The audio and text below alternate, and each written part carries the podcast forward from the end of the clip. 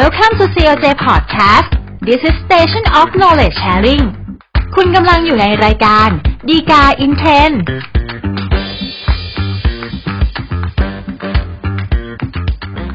สวัสดีครับท่านผู้ชมท่านผู้ฟังทุกท่านนะครับ รายการดีกาอินเทรนรายการที่นำสาระดีๆ จากคำพิพากษาสารดีกา จัดทำโดยกองสารเหตุและประชาสัมพันธ์สำนักงานสายวิธรรมนะครับ กลับมาพบกับทุกท่านอีกครั้งหนึ่งแล้วนะครับ อย่าลืมเช่นกันนะครับสำหรับท่านที่ยังไม่ได้กดไลค์กด Follow หรือว่ากด Subscribe นะครับ ก็ช่วยกดไลค์กด Follow และกด Subscribe ด้วยนะครับ เพื่อที่ว่าท่านจะได้ติดตามสาระจากเราได้ทันท่วงทีนะครับ เวลาที่มีการนำเสนอตอนใหม่ ๆ นะครับสำหรับเรื่องราวและก็ประเด็นที่น่าสนใจที่เราจะนำมาพูดคุยกันในตอนนี้นะครับ ก็จะเป็นเรื่องเกี่ยวกับที่ดินสปกนะครับ ซึ่งที่ดินสปกที่ว่านะครับ ก็เป็นเรื่องที่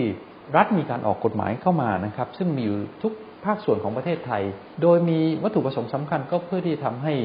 เกษตรกรที่อาจจะมีฐานะยากไร้นะครับ ได้มีโอกาสที่จะมีที่ทำกินเป็นของตัวเองนะครับ ไม่ต้องไปอาศัยหรือเช่าจากบุคคลอื่นนะครับ ซึ่งอาจจะทำให้เกิดปัญหาแล้วก็เสียค่าเช่าที่มีอัตราสูงนะครับ แต่ว่าในบางครั้งเนี่ยในเรื่องของการใช้ที่ดินสปกที่ว่านะครับ ก็อาจจะเกิดปัญหาขึ้นมาได้เหมือนกัน โดยปัญหาที่เราจะนำมา พูดคุยกันเป็นพิเศษในตอนนี้นะครับ ก็จะเป็นเรื่องที่ว่า ถ้าหากว่ามีบุคคลอื่นนะครับ เข้าไปทำแล้วก็ใช้ประโยชน์ในที่ดินสปกที่อีกบุคคลหนึ่ง ได้รับอนุญาตจากสปกให้ใช้ที่ดินแปลงนั้นนะครับทายาทของบุคคลที่มีชื่อเป็นผู้รับอนุญาต จะมีสิทธิ์หรือมีอำนาจฟ้องที่จะมาฟ้องร้องดำเนินคดีกับบุคคลที่เข้าไปเข้าทำประโยชน์ในที่ดินแปลงที่ว่านั้นได้หรือไม่นะครับ ก็จะเป็นประเด็นสำคัญที่เรานำมาพูดคุยกันในตอนนี้นะครับสำหรับเรื่องราวที่เกิดขึ้นนะครับ ก็สมมุติว่ามีบุคคลชื่อนายมีนาแล้วกันนะครับ ก็ได้รับอนุญาตจากสำนักงานการปฏิรูปที่ดินเพื่อการเกษตรกรรม หรือว่าสปกนะครับ ให้เข้าไปทำประโยชน์ในที่ดินแปลงหนึ่งนะครับ ซึ่งก็มีเนื้อที่ประมาณ 26 ไร่โดยประมาณเพียงแต่ว่าพอหลังจากได้รับอนุญาตแล้วเนี่ยต่อมาช่วงหลังๆนะครับ เนื่องจากว่านายมีนาเนี่ยก็มีสุขภาพที่ไม่ค่อยดี ก็เลยไม่ ไม่ได้เข้าไปใช้ประโยชน์ หรือทำประโยชน์ในที่ดินแปลงที่ว่านะครับ จนตอนหลังเนี่ยนายมีนาก็ถึงแก่ความตายขึ้นมา ซึ่งภายหลังจากที่นายมีนาเสียชีวิตแล้วนะครับนายเมษาซึ่งเป็นบุตรชายของนายมีนาเนี่ยก็เข้าไปตรวจสอบที่แล้วก็ขอทำรังวัดเพื่อตรวจสอบอาณาเขตของที่ดินนะครับ ก็ปรากฏว่า ใน 26 ไร่ที่รับอนุญาตเนี่ย มีพื้นที่อยู่ส่วนหนึ่งประมาณ 4 ไร่นะครับ ที่ปรากฏว่ามีบุคคลอื่น คือนายพฤกษภาเนี่ยเข้าไปทำประโยชน์ โดยด้วยการที่เข้าไปปลูกต้นยางพารานะครับ ในที่ดินสีไร่ที่ว่านะครับ ซึ่งเป็นส่วนที่ต่อเนื่องมาจากที่ดินของนายพฤกษภาเอง ที่อยู่ทางด้านทิศใต้ของที่ดินของนายมีนานะครับ ก็เลยเป็นที่มาของคดีเรื่องนี้นะครับ ซึ่งพอนายเมษารู้ ข้อเท็จจริงเรื่องนี้เข้ามา ก็ฟ้องไปคดีต่อศาลนะครับ เพื่อขอให้ศาลเนี่ยขับไล่แล้วก็ห้ามนายมีนาเนี่ยไม่ให้เข้ามาเกี่ยวข้องกับที่ดินพิพาทจำนวนสี่ไร่ที่ว่า ก็เลยเป็นที่มาของคดีเรื่องนี้นะครับ ซึ่งในแง่ของนายพฤษภาเองเนี่ยก็ต่อสู้ว่าคดีที่นายเมษามาฟ้องเนี่ยนายเมษาไม่มีอำนาจที่จะมาฟ้องร้องแล้วนะครับ เนื่องจากว่าในที่ดินแปลงที่ว่าเนี่ยตั้งแต่สมัยที่นายมีนามีชีวิตอยู่เนี่ยก็ไม่ได้เข้าไป ทำประโยชน์แล้วนะครับ แล้วก็หลังจากนั้นเนี่ยตัวนายพฤษภาเองก็เข้าไปทำประโยชน์ในที่ดินแปลงนี้ จนมีสิทธิครอบครอง แล้วก็ไม่มีการฟ้องเรียกคืนเอาการครอบครองเนี่ยภายในกำหนดเวลาหนึ่งปีตามกฎหมาย ซึ่งก็คือประมวลกฎหมายแพ่งและพาณิชย์นะครับ เพราะฉะนั้นเนี่ยนายเมษาเองก็เลยไม่มีอำนาจฟ้องที่จะมาฟ้องร้องคดีนี้ อันนี้คือส่วนข้อต่อสู้ของนายพฤษภาในคดีนี้นะครับสำหรับในเรื่องของ ข้อต่อสู้ตรงนี้นะครับ ก็คงมีที่มาจากในกรณีที่ดินปกตินะครับ ซึ่งหลายท่านก็คงจะทราบไปแล้วว่ามีที่ดินที่มีกรรมสิทธิ์มีโฉนดกับที่ดินที่มีสิทธิครอบครองถูกไหมครับ ซึ่งในส่วนของที่ดินที่มีสิทธิครอบครองเนี่ยเราก็คงจะพอจำกันได้นะครับ ว่าที่ดินส่วนนี้ประเภทนี้นะครับ ปกติแล้วเนี่ยผู้ที่มีสิทธิครอบครองเนี่ยถ้าเกิดมีบุคคลอื่นเข้ามาแย่งการครอบครอง ก็ต้องฟ้องเพื่อแย่งเอาคืนการครอบครองนะครับ ภายในหนึ่งปี นับแต่ที่มีวันแย่งการครอบครองที่ว่านะครับ อันนี้คือเป็นที่มาของข้อต่อสู้ของนายพฤษภาที่ว่าเพียงแต่ว่าในกรณีของคดีนี้นะครับบังเอิญว่าที่ดินที่พิพาทเนี่ยมันเป็นที่ดินที่มีลักษณะพิเศษคือเป็นที่ดินอยู่ในเขตสปกที่ว่านะครับ ซึ่งบังเอิญว่าในเรื่องนี้นะครับก็มีกฎหมายก็คือพระพระราชบัญญัติการปฏิรูปที่ดินเพื่อการเกษตรกรรมนะครับ พศ 2518 เนี่ย นะครับ ได้มีการกำหนดไว้ในมาตรา 36 ทวิด้วยนะครับว่าที่ดินที่อยู่ในเขตสปกเนี่ยให้เป็นกรรมสิทธิ์ของสปกนะครับ แล้วก็มีการกำหนดไว้ด้วยนะครับว่าที่ดินของสปกเนี่ยห้ามไม่ให้บุคคลอื่นมี สามารถได้ยกอายุความขึ้นมาต่อสู้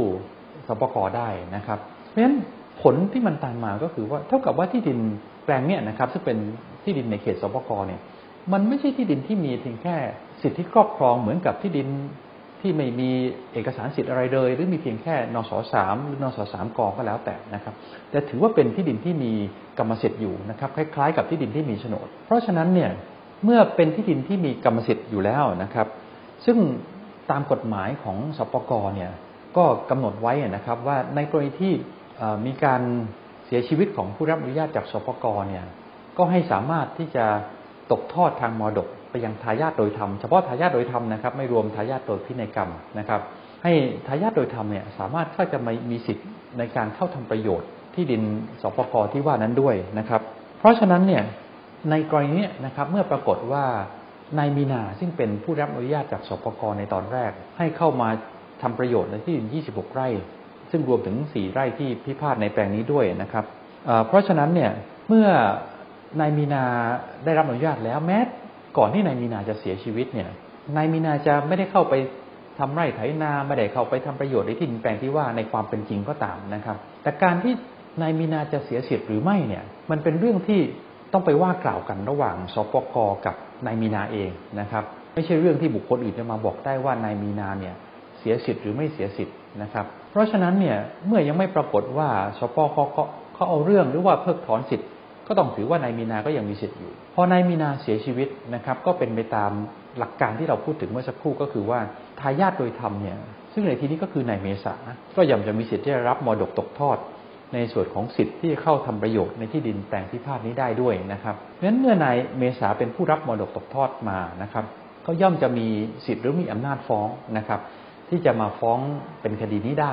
นะครับ แต่ว่ายังมีประเด็นต่อไปอีกเหมือนกันนะครับ ตามข้อต่อสู้ของ ในพฤกษภาที่ว่าก็คือว่าในพฤกษภาอ้างด้วยว่าที่ดินแปลงนี้ตนเองเนี่ยได้เข้าไปครอบครอง แล้วก็ทำประโยชน์ด้วยการปลูกต้น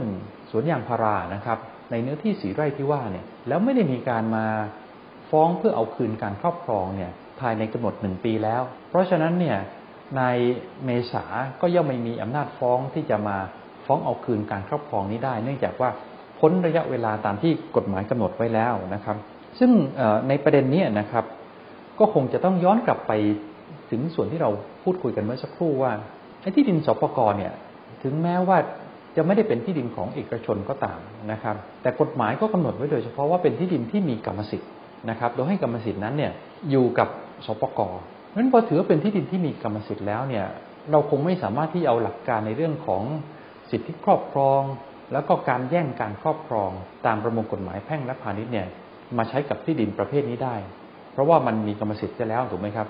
มันคงจะลำบากอยู่เหมือนกันที่บอกว่า ให้ที่ดินเป็นกรรมสิทธิ์ของหน่วยงานหนึ่งหรือบุคคลหนึ่งแต่ในส่วนของสิทธิครอบครองเนี่ยให้บุคคลอื่นสามารถที่จะไปแย่งไปเอาเฉพาะส่วนของการครอบครองมาได้นะครับ เพราะฉะนั้นเมื่อถือว่าเป็นที่ดินที่มีกรรมสิทธิ์แล้วนะครับ โดยผลของกฎหมายนะครับ เพราะฉะนั้น